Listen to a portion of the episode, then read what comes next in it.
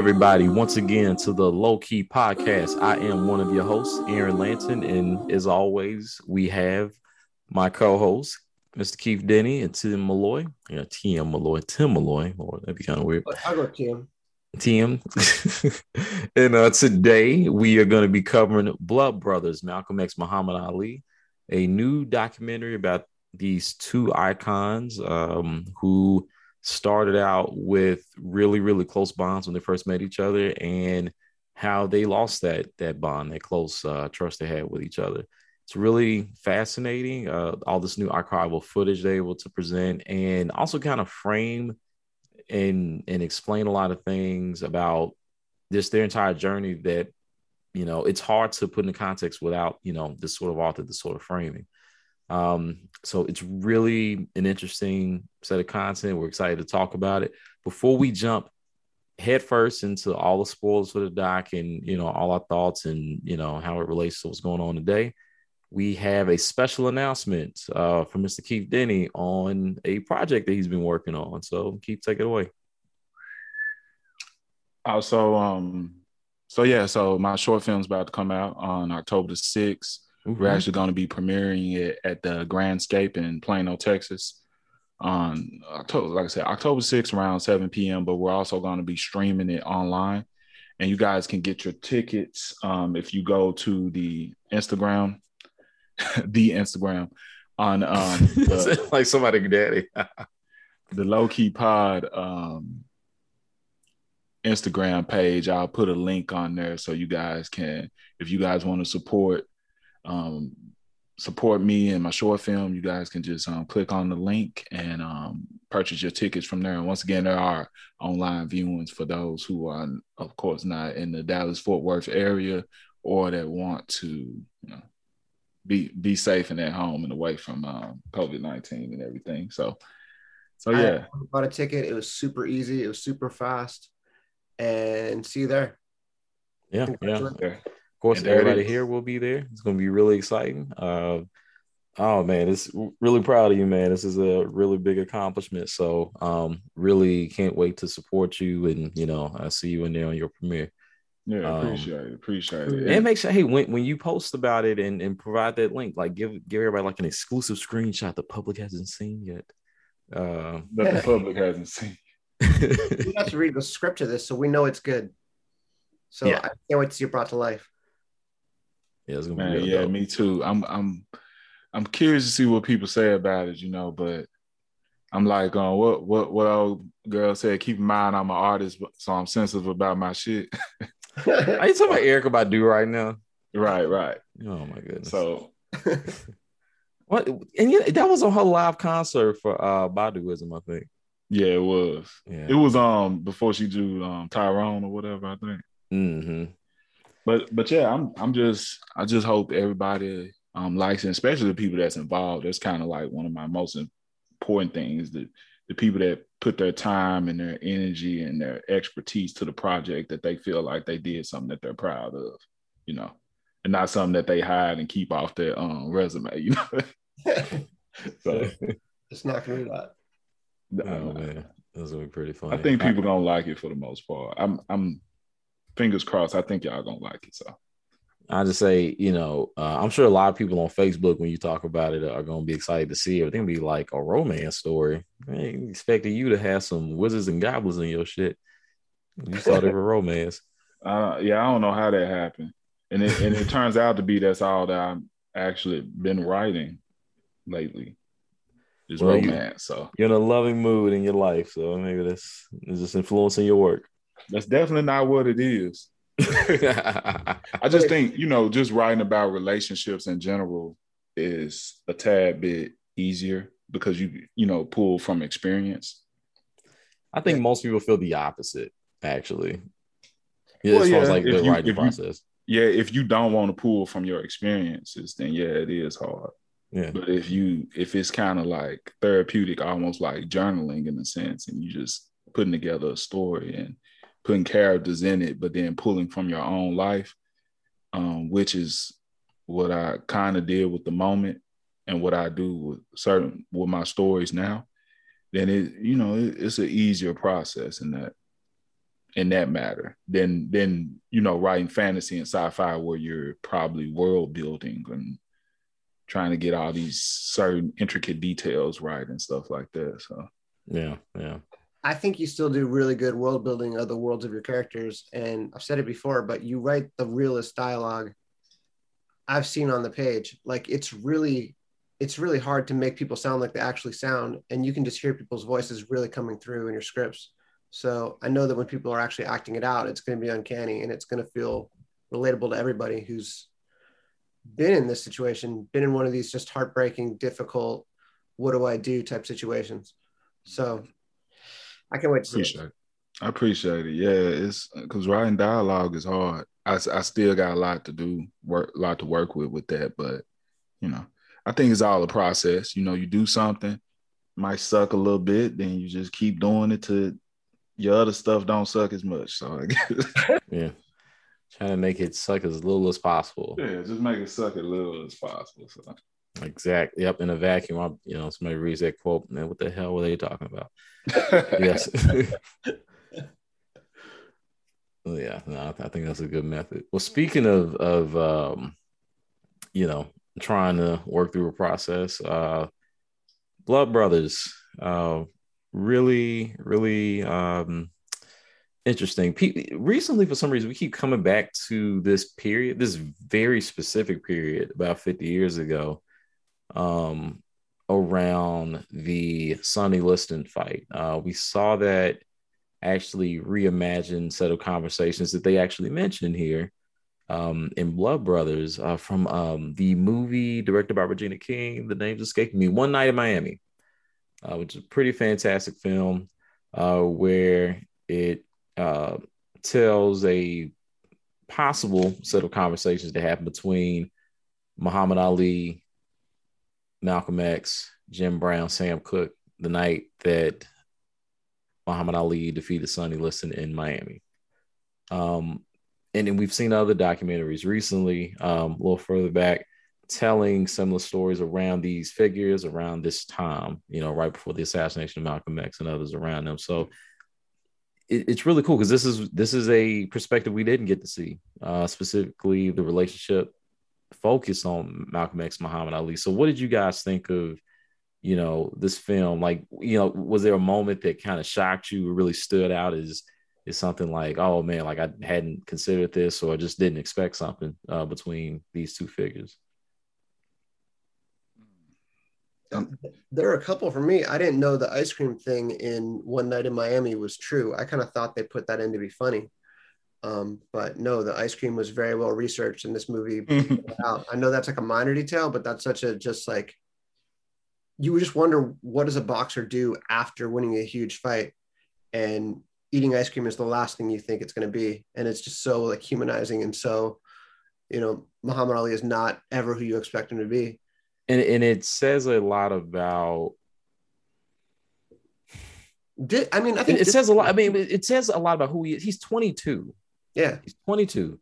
And it's like you can look at that as either just really whimsical and almost childlike, or you can look at it like this is a person who, in addition to that, perhaps, but this you could also look at it like this is a person who does not indulge in being at that point promiscuous with women in, in a way that was really public, you know.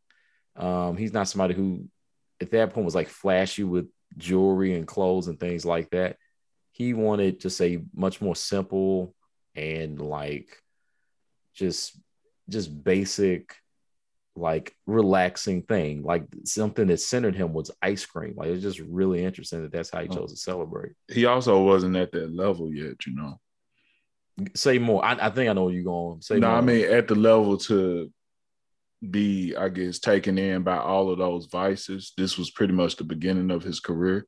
Well, I mean, like, think about it, a lot of people when you're 22, shit, before people become the champ, they they can sometimes get in all that. I agree, I agree. They but can, but that there's a whole nother level to it, you know, at that point. And, and also, black people ain't ain't at that time got the freedom to be going just everywhere. No way, in so right. segregated place. It ain't like he can just unless you already had like underground ties or something, you ain't gonna just be up in the in the you know riskiest places necessarily. Right, right. you know, as a black person. Yeah, even if you got hands. This is going to sound really goofy, but I remember when I read the autobiography of Malcolm X, which was sitting behind me in the bookshelf, um, just thinking like, oh well, I could never be, I could never be in the nation. There's a lot of reasons I could never be in the Nation of Islam, but but the, yes, there's, there's quite a few. the no alcohol, no pork, no white women. I was like, yeah, I could never get past. I could do fine with pork.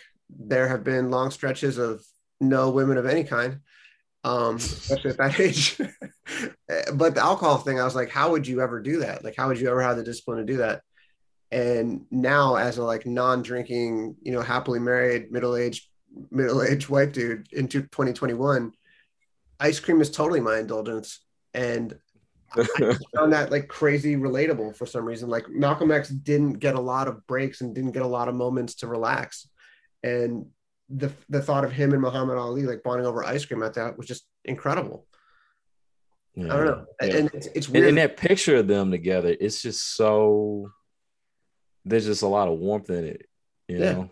Um I promise I'm not going to fixate on ice cream, but no, wait, but you know what's crazy though? Like I actually, you know, looking back on it, it, it makes a, some things about one night in Miami a little more impressive. Like I thought something about like the the the way that you have these two very masculine figures showing like a real love and appreciation for one another Yeah. in their acting, it, it really does reflect that they did their research. I feel like that they really kind of understood the warmth those two have for one another and and kind of like this this genuine camaraderie, despite the fact that there is almost like a, a, a generation gap between the two of them. You know, Oh, at yeah. that time, Malcolm X is 39 and Muhammad Ali is 22. yeah, Yeah, he was kind of like a big. It was kind of like that big brother, little brother dynamic, and it's it's interesting. It was funny as um Tim was just mentioning the discipline that the guys, um, the brothers from the Nation of Islam have.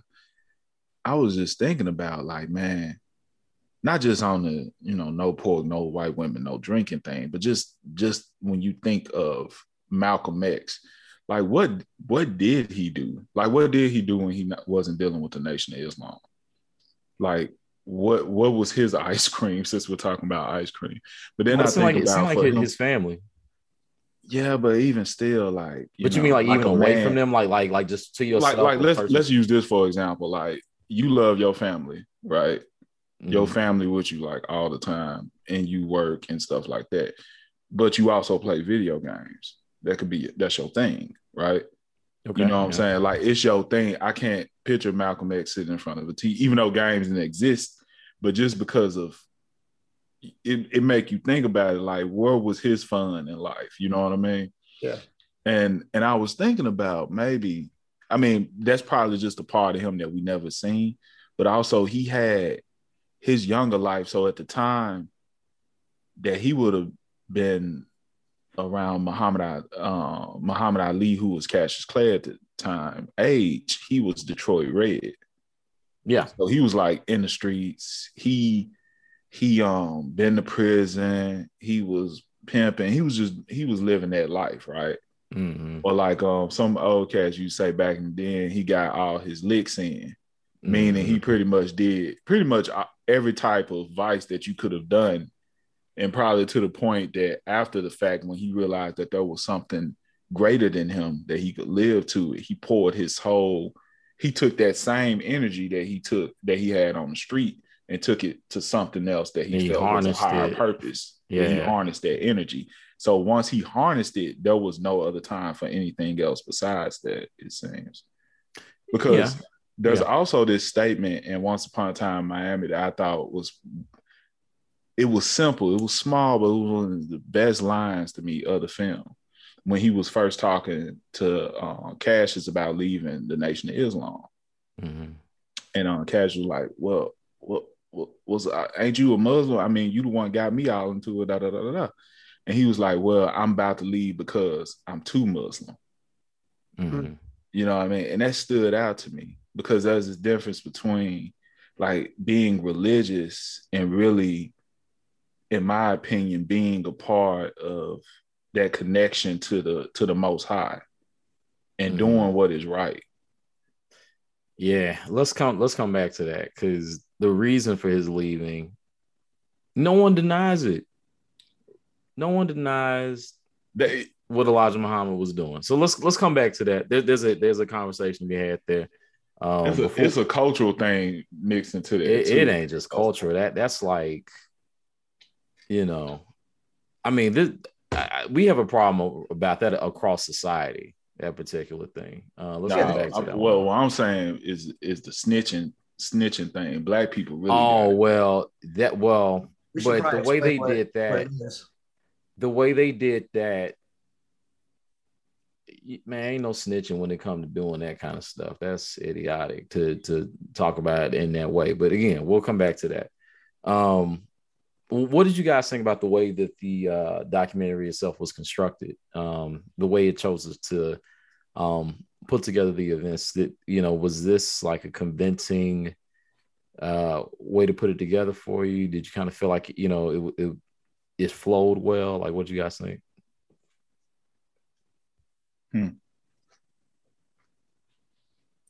It did for me. Uh, I mean, I love the look of it. I love the aesthetic. I loved how it kind of paid tribute to like the style of the 1960s. I thought the music was incredible. Um, I mean, these are stories we've all kind of heard, but if you asked us to, I don't want to speak for anybody else, but if you asked me to like give a chronology of everything that happened, I wouldn't be able to. Yeah, yeah, I thought it did great with that. Yeah, I, I, I'd be like, oh, well, you know, Muhammad Ali and Malcolm X were kind of friends. I don't know when they met. Um, I know something happened with Elijah Muhammad, but I didn't know the dates. I didn't know that Muhammad Ali considered himself a Muslim going back to the late 50s. I thought all that was fascinating. I thought they did a good job with Malcolm X's break with the Nation of Islam. Um, but the movie Malcolm X, of course, does an amazing job with it, and his autobiography does an amazing job with explaining it and laying it all out. So I, ju- I just thought the chronology and the one jump back in time that they do in this thing was very effective. And I thought it hummed along really well. Like there was never a boring point, there was never a slow point, and there was never really anything where I thought, yeah, I don't buy that, or they should have had more of this or anything like that. I thought the, the balance was pretty great. Um, director's Ma- Marcus A. Clarke, I thought he did a great job. Oh, I didn't like the animated sequence where they meet in the restaurant because I'm just tired of documentaries doing animated sequences. But I get it because, you know, there was no camera. Like, what could they do? Yeah, yeah, yeah. For that part, I mean, you don't have to do that. I mean, there's plenty of things they say where like it's not, there's no visual, but yeah, I, I thought it, you know, it was work for what it was, and I only used it one time that I can recall. The I animated. think they did it again when they was in the car, like on the You- Hmm. when they right. saw Yeah, each other think- in the car or something like that. Across You're the- right. Yeah, there was one other time. Yep. Yeah. Okay.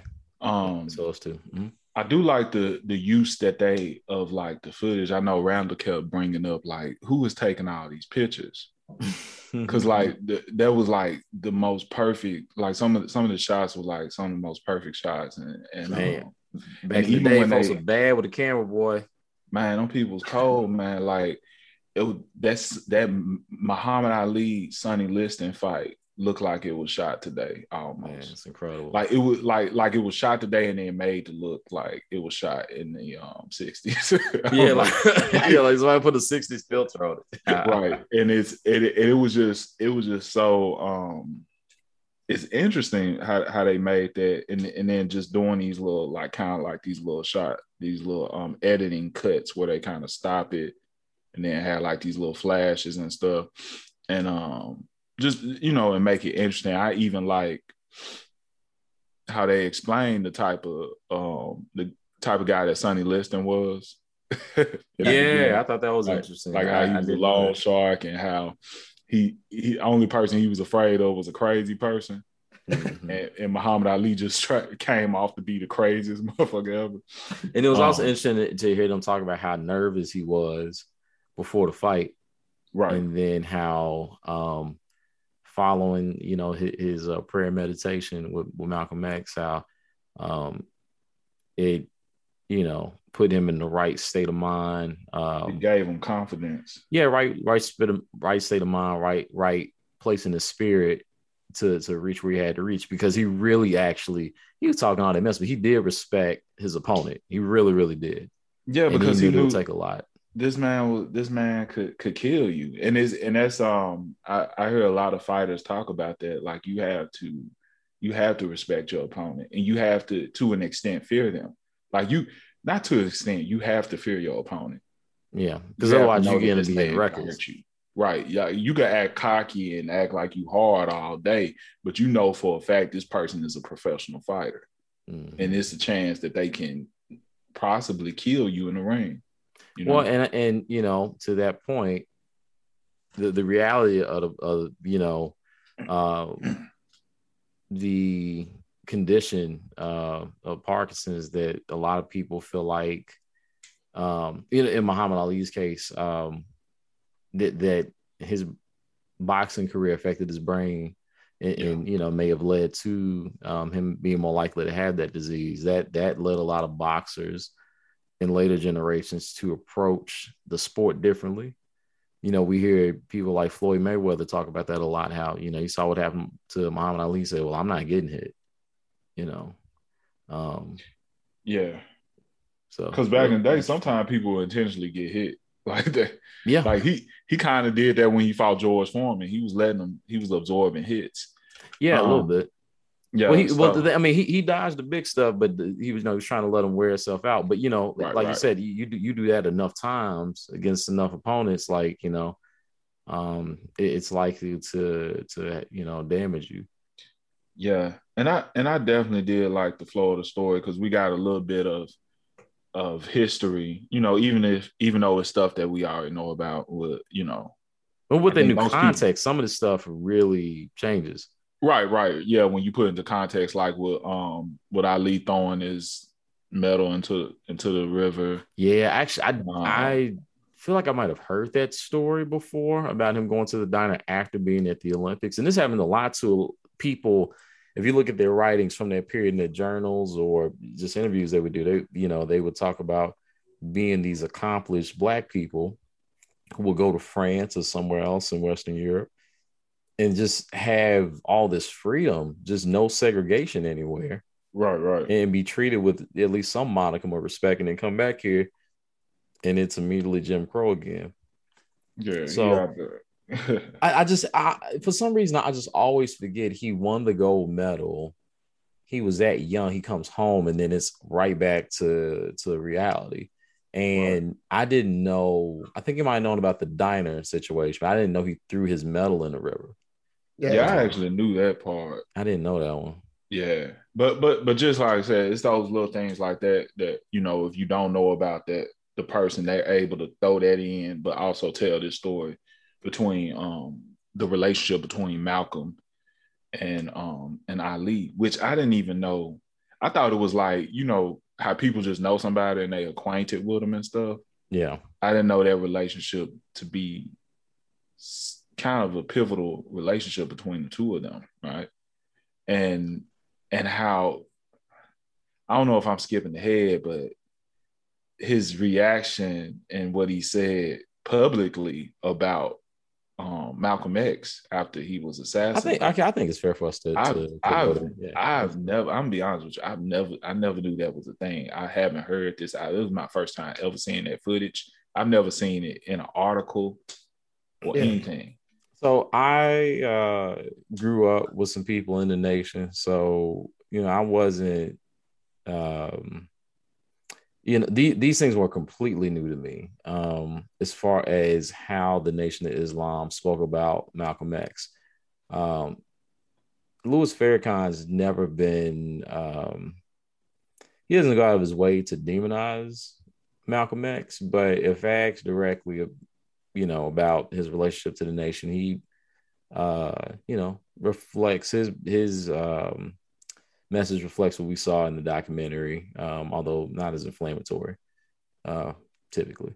Um now i actually learned about muhammad ali and his you know thoughts when he was in the nation through youtube.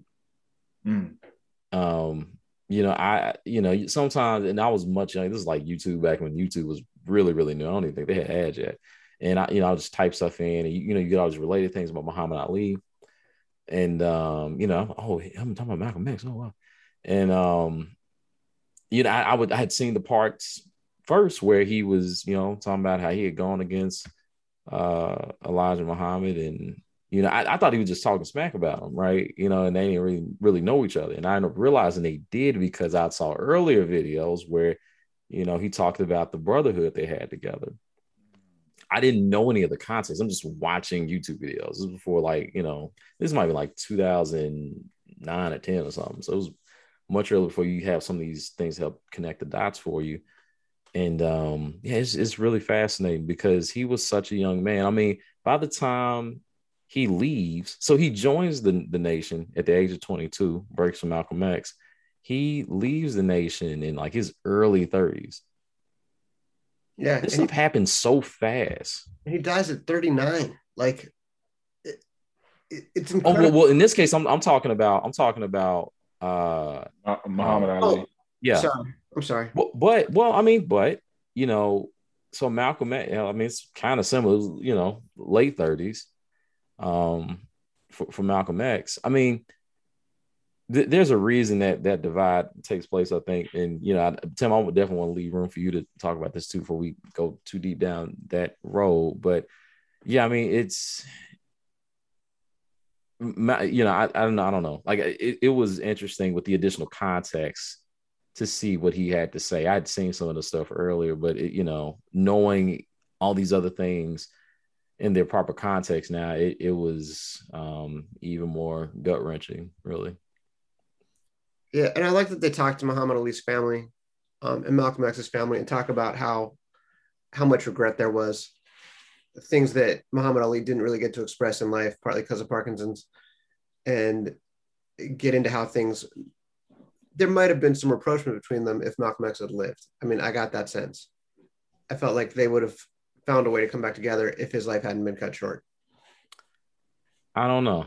I don't know. Some of the so, stuff so, he said so, about him, though, it yeah. it would have been a while, I think. Well, you know the thing. One thing that was super interesting that, because you know, okay, one thing I appreciate this documentary could have been 15 hours, and they chose a good length. Um, there's a lot to say. There's a lot of possibilities. It just, it just completely by accident, I bumped into an interview that the director did with Bomani Jones on the ESPN. Oh, um, oh my God, his name's escaping me at the moment. Uh, the director is Marcus Clarke, Mm-hmm. Um, and he confirmed there were things that they just didn't get into, um, such as the relationship between Louis Farrakhan and uh, Muhammad Ali. One of the other things that they and they didn't mention as a plot line. They didn't get into. They just kind of explained some more things in context. So, you know, Muhammad Ali's 22 and he joins the nation. He has a lot of people who. So before he had these white guys in his life from Kentucky who were kind of controlling his career. Um, one of the reasons that he left that situation, joined the nation, all that was because of the idea of, as you know, talked about various times with the nation and their, their ministry we saw was the idea of black independence, black autonomy, black freedom. Well, the thing is, once he uh, Muhammad Ali joins the nation, they essentially are his boxing managers. You can see where that can go. Elijah Muhammad's son was the manager for Muhammad Ali. They control the purse strings. You can kind of see where this is going. Yeah. Um, it's not that he would not have believed in the teachings of Allah as they, you know, uh, discussed them, and that he was not um, intending to live that life. However, at the end of the day, a lot of his, the winnings went into the coffers of the nation. This is what it is. Um, there's a lot of complexity because the thing is, the thing about he, I don't even think he stayed in the nation a full 10 years. It might have been just like just over 10 years. And um, the thing about 75, right? Huh? He leaves in like 75, right? Yeah, so it's, like right around 10 because he joined in 64. Um, so the thing about that is, you know, all the things where we see him um, speaking up about being um, loyal to Elijah Muhammad have, you know, th- there's a lot of complexity there. I mean, of course, as his the leader in the nation, that's very important, spiritual leader, but also, again, like he's controlling the purse strings. It's just a lot of stuff happening, and like you know, he left the nation right after Elijah Muhammad's passing. You know, um, It's that real- man he just had a lot of power and and and there are things that don't have to be said just like elijah muhammad doesn't have to say specifically in any particular manner that they m- were not unhappy about what they felt like malcolm had coming to them Yeah. Uh, I mean, they were more explicit, I think, even, I- I think Elijah Muhammad was even more explicit in some statements than were shown in the movie. Um, oh yeah he was he was, He was not- He was basically saying, let this be a lesson to you. Like, if you criticize No, me, he no he they he said Yeah. that in the in the in the Yeah. Actually, they did clip that. We said somebody who speaks up against me, you know. oh, it won't I, go I forgot verbatim what it sounds, was. sounds very Trumpy, actually. He's like, it won't Yeah. go good for you. yeah. No, yeah, yeah, yeah, yeah. For real. For real. He's such a strange figure to me because he has none of the charisma of Malcolm X. I don't under he has not even the charisma of Louis Farrakhan, and I don't understand how he had so much power. He becomes like the pope of this religion and becomes known as this prophet. And I don't know. I honestly do not get it. Well, it, I do feel like this is explicitly explained though by um oh man, I, I never remember how to say his name properly, and I really don't want to get it wrong. Um it is Malshadi Supreme Shabazz Allah. So the the um, all this shit. the, the universal high priest who's 93 years old um one of the things i didn't even mention this one but like you know for me one of the things that stood out in the movie is the og's just have different values yes. they're complicated value systems they're very complicated they they are contradictory in some ways but they are not here for any sort of intellectual back and forths about what is and isn't how we go about doing things. Um essentially you know he said i mean and it's weird because he definitely felt like malcolm x brought many positives with him but there's no speaking up against elijah muhammad because as the person who found the nation he very um, clearly states to people that God is black. God spoke to him. He is God's messenger. And to speak against the messenger of God is to smite God. And to do that, to join the nation and then go against those teachings is to become a hypocrite. So when they speak about hypocrite, it's not an intellectual hypocrite. It's not even just a hypocrite about you're down with white people. You first you're talking about how bad white people were, and now you're not. It is a hypocrite in that you were a religious hypocrite. You were a hypocrite against God. Because by speaking against Elijah Muhammad, you were speaking against God. So in that way, they see any action against him not as a violent act, but as an act of self-defense, because you're defending the man who speaks the word of God. Yeah, there's great interior logic in a lot of what the Nation of Islam says. That when you take it out of the context of the Nation of Islam, you just go, that is, I mean, I'm going to expose myself here as a non follower of the Nation of Islam. It just sounds completely ridiculous if you're not in the context of Nation of Islam. Like, I don't mm-hmm. know. When you lived in New York, did people always try to say the final call? No, I got that way more in Memphis. Okay. Because, like, I would occasionally buy a final call and read a final call and, like, uh, try to understand. Well, you know, I wasn't in Harlem enough because that's where they are mostly. pretty much it's pretty much 125th Yeah. um, when you get off that subway and Not for real, yeah. Yeah. Because that's where Malcolm X Boulevard is, all this stuff. yeah yeah, Right, yeah. right. um and sometimes you'll read stuff and it's just the rhetoric is just you can see how it's persuasive, but also there's there's so much stuff in there that's mm. just to me ridiculous. And you can say that about any religion, but there there was I remember this article where Farrakhan is describing the Jew and mm. he's like saying, Are we saying that people who, you know, go to synagogue are Jews? Like, sure they're Jews, but that's not who I'm referring to. And I'm like, okay, this is gonna be something where like he's just saying that all enemies of of the nation are Jews or something like that. He's not taking out on the actual Jews. And it's like, oh no, he definitely is. But he's also adding these other people in who are also Jews. Yeah. And it's, just this stuff where it's like, yeah, I get how you could get caught up in like the rhetoric of this, but it just sucks. Well, and I mean, they're at this point too. Um, I doubt this person, you know, some of the well, it's not just one, it's the other people, multiple people have been passing this along to me. But you know, within the nation now, there's a lot of anti-vaccine um, rhetoric too, and they are um, sharing it with, with, people who also are not in the nation and trying to convince them that um, if they take the vaccine, it'll kill them in two to three years and all this other additional nonsense. Um, you know, and and you know, people do these things and are, you know, they they mean well, right? Um, they're telling you this because they think it's correct and and will protect you and them and you know other people they love. Um, but you know, it's it's um continue to be um so the thing about Elijah Muhammad and and um and other people who've come after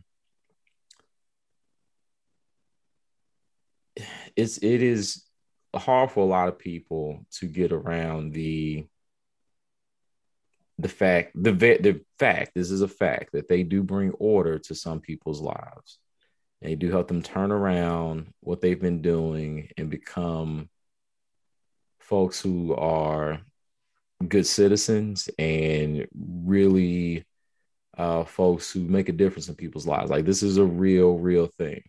Hundred percent.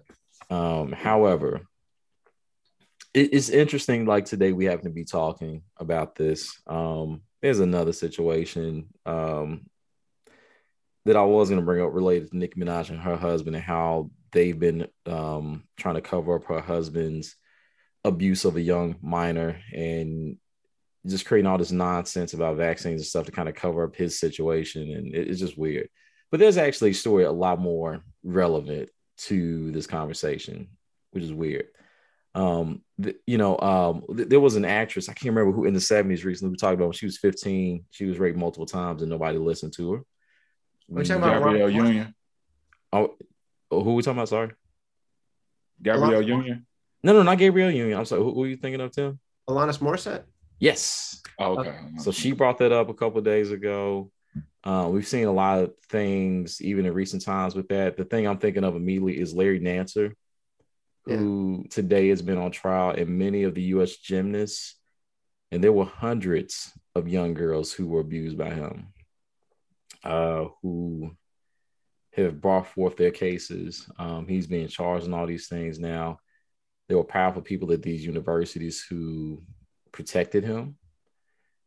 Um, I bring this up in in the context of what we're talking about now because the whole thing with Elijah Muhammad and why Malcolm X dipped was the fact that factually he fathered multiple kids by young girls, minors, and had them hemmed up in one building where they acted as his secretaries and they could not leave the building. It's almost like a what do you call it, like a harem or something. It was. I mean, he acknowledged that he had these relationships. I don't know all the details of it, but he acknowledged having these relationships and basically defended it as, "Look, I'm a prophet. Like this is what prophets do." Yeah, and and in the Mhm. documentary, the people who were in the nation, even the there was the son of like the guy who um who first kind of introduced Muhammad Ali to the nation. I can't remember his name off the top of my head. I, I apologize the for that because I do want to Yeah. be accurate with that. Um, but he spoke with venom about Malcolm X. The other people said, you know, like you can't be. He should because even Muhammad Ali's brother said he shouldn't have said that. Yeah. He shouldn't have said that. By the way, I don't think it was Miami. I'm, I misspoke. I'm sorry. What? No, it, it, it- they. the guy who first introduced him. I I forget. Yeah, I'm trying to remember. But it was in the 50s. But yeah, no, Yeah, but- everybody but- says everybody pretty much agrees that everybody from the nation seems to be in agreement that Malcolm X was wrong to do that, even if they, in retrospect, hold Malcolm X in high regard and regret how things happened. but but The guy makes there's one guy who makes the amazing analogy of if you are responsible for delivering a package across the street and you deliver it across the street, it doesn't matter if you're like, you know, drinking as you do it or you have this young girl with you as you do it. Your job is to deliver the package. that is some crazy shit. And, Yeah. and the thing is, like, because you hear old heads talk about in really blunt ways about some stuff, not this uh, subject in particular, but I'm saying like they just a really blunt way to look at the world. There's not like a lot of room for, you know, um conversation on, you know, changing their minds, but like we're talking about the abuse of young girls. And the thing that I think at the end of the day that this story really is about, it is about, you know, and I just mean like th- this particular story for real is about masculine power and what happens when it's challenged. Like I we're talking about, but think, but think about it. So Malcolm X is nearing his 40s. He has two young daughters, right? And you get a man later in Muhammad Ali who has daughters. And they end up being about the same age when he leaves the nation. There's something un, unspoken and unsaid like about this thread too of like these men, these intellectuals who end up like in this situation where they're also like kind of watching this happen and and I think in some ways like having the the gift of daughters and thinking that through and how that ab- abuse could have happened to them too is also something that's kind of an inherent part of the story also. Yeah, I also think that for it, for you know, you say we we both view we all three of us and most people would consider it to be abuse, but I also wondered within the nation of Islam, would it overall for the majority of the people that was involved around that time would it be considered to be abuse in any type of form? Because let me see how I can put this into words. Like who who who makes a law? Like who decides that 16 is too young? Like who Mhm. decides that 18 is old enough? mm-hmm. The white man, right? Apparently. Like like sure yeah yeah yeah let's no go ahead go ahead I'm, Let's yeah. say if we're going with that logic, logic right? logic Mhm. Right, right. So if you're creating your own nation, which is an um from an, an Islamic nation, right? separate and apart Separate and apart, then Mhm. therefore the actions, therefore you make your own laws. So in this nation, would it be easy? Would it be something to say that there might be an understanding that what Elijah Muhammad wouldn't be considered wrong because within this nation, there's nothing wrong with that. Like to be with a with a a, a young woman that's you know a teenager, see or I- even I for think- her her her parents to allow you to have her. I see. I think I think you're 100 percent right, and I think honestly that is why Malcolm X could not let that shit go. I I think this is one of the things that cult leaders do is they just say Right. these rules don't apply to me. Like maybe you're married to this woman or this man, I'm going to take them anyway because I am a prophet and that's how it goes. This is what Jim Jones did. This is what Elijah Muhammad does. I mean, I'm sorry to hit the Mormons again, but this was something very common in Mormon sects of the past. I know the Mhm. mainstream Mormon church totally regrets, rejects it now. Yeah, Um, of course. and I mean, you know, the Catholic Church doesn't have the greatest recent history with child abuse. It's almost any really powerful religion seems to succumb to this abuse of this most basic abuse of power in some ways. Yeah, but also I think that within within that that people at thousands of years ago, hundreds of years ago, they did marry.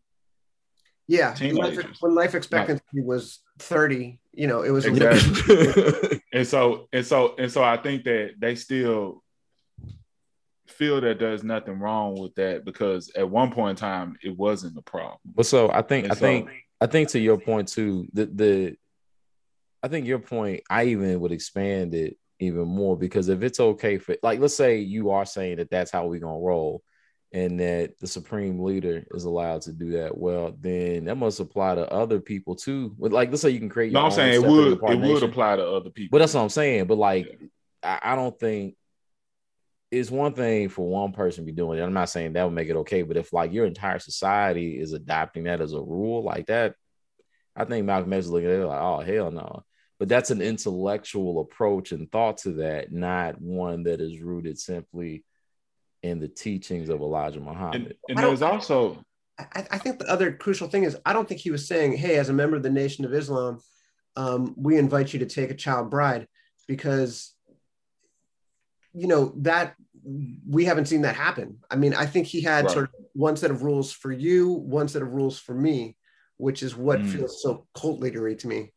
Yeah, yeah, you're right. Yeah, because I, I, I, also think like for the most part, from my understanding, you are supposed to, you know, in the nation, if you with a woman, you marry that woman. From the people that I know mm-hmm. that, that were involved with it, you know, they they take a wife. Mm, it's just yeah, one I mean, wife. Malcolm X is never accused of anything, you know, improper outside of his marriage or anything like that. You never hear anything about that. You hear that he's a very, very good family man.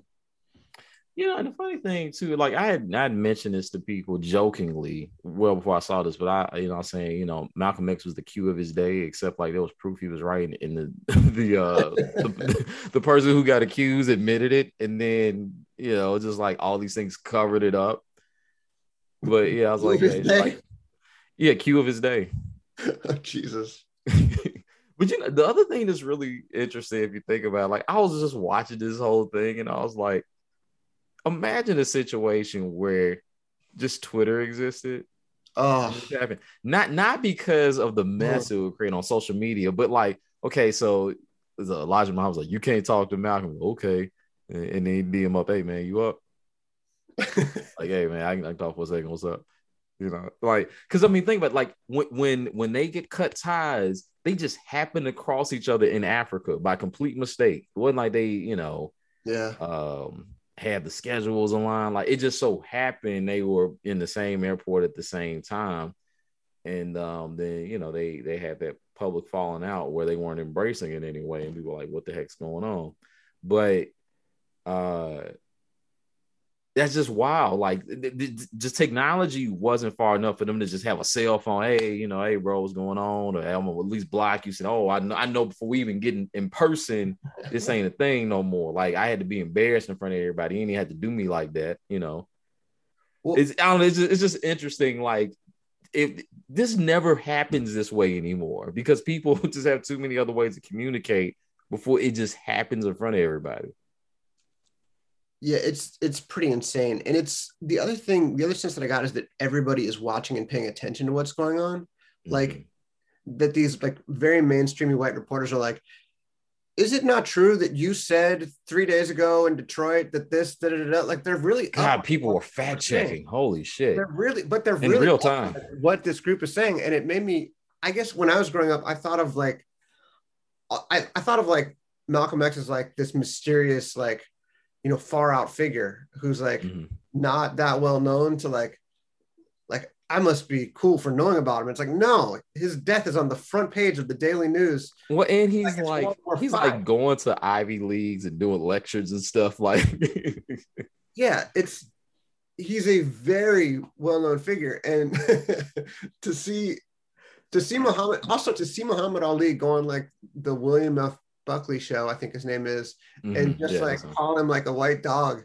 And this is just like on TV on just one of the four stations is incredible. Like this was the culture. The culture has like regressed um, in a lot and, of and there were no replays. If it happened, you just missed it. You just missed it. Yeah. But it's like these incredible moments, these massive cultural shifts just happening on TV every night. And then we just pretend that like now is the craziest time to be alive. No, no, that's Well, well, well. Okay, so so I ain't gonna lie. I ain't gonna lie. If we was if you said that in 2019, I'd have been like, yeah, you're right. But it's 2021 and this pandemic shit makes no sense. It makes no sense. Like, I actually I can't make any sense of any of this. One in 500 people are dead from one damn virus. That is stupid. What if Kanye West goes on Tucker Carlson and is like, "You are a white devil dog"? never happened because they're probably voting for the same. He dude. would take it. know. He would take it because he was like, "Are you running as a Republican next time?" These people are insane. This, I, the thing is, like, I would say this era is less consequential, but it is definitely more crazy. But it's I- only because of social media, though. Not just honest. that. Nah, Nah, I mean, it's- even it's the stuff that's happened in. California with the recall, That is Uh, crazy that that happened twice in my lifetime. dude, that doesn't even make sense. That and it's weird. I forgot that's how Arnold Schwarzenegger became governor. So there's Yeah. that. Yeah. But the, the dude who's running, I don't want to get deep into this, but Larry Elder, who's like a black white nationalist, it's the weirdest thing in the world. Like it's hard to even really explain. That sounds contradictory, but if I really went through it, you'd be like, oh, like okay, for example, one of his his beliefs. This is a black guy who's a Republican, who's like a just a shock jock essentially for like fundamentalist Christian radio. Um, he said, you know, as far as black people getting reparations, he says he thinks that's ridiculous. In fact, the families of slave owners should get reparations because they're oh, ones he who that he property. that dude. Yeah, and Wait, what's, And then- what's the reason? Because the the slave owners, when the slaves were, were free, they lost all their the value of, of their property. Oh, that's very trolly. Yeah, and then here's the dumb thing: the factual thing is slave owners did get reparations. So there's that shit that actually happened. Whatever. It's ah, Ugh. anyway. Yeah, that So- man gotta hate himself. Uh, man, nah, but look, man, he's doing a job, man. He's making his money, just like Candace Owens. They making their money. They they not stupid. They making money, man. They know what. I ain't never heard Candace Owens say she cries, but I ain't never heard her say something like that. That's all the way. Uh, that uh, Keith, they were on the PragerU channel. I don't recommend anybody use PragerU. This shit's crazy. She was interviewing him when he said that. yeah. So anyway, um, I, I, swear everything I just said sounds like it's made up and it always real. I don't recommend looking up that interview. Your hair will explode. But anyway, it's just the stuff Man, going people- on right People now People do stupid stuff, man. for money. For money. That's all this is. It's I don't even think for money. I think it's literally what they believe. I don't believe that they believe because they because they they will say something, get caught in a lie, and then say the total opposite thing. Like it's not an intellectual exercise. They're they're doing jobs. Anyway, I don't want to get deep into that right now. Uh this doc is crazy, film crazy. Watch it. It's really interesting. Um I think this is a good place to close. And in fact, before you guys leave, want to make sure one more time, y'all make sure to check out the low key Instagram page so you can get the details on seeing Keith's debut film. So definitely got to make that happen. Um, Tim, anything that you would like to make sure that's plugged for Movie Maker coming up? No, I would like people to definitely go to the low key page on Instagram and check out the moment. And we can all watch together on October 6th, right? Yes, October 6th, At what time? 7. 7 Central. 7 p.m. Central Standard Time. Yes. Boom, boom, boom. All right. We appreciate y'all for rocking with us this far. We will be back next week with some goodness and we'll holler at y'all then. Okay, peace. Peace.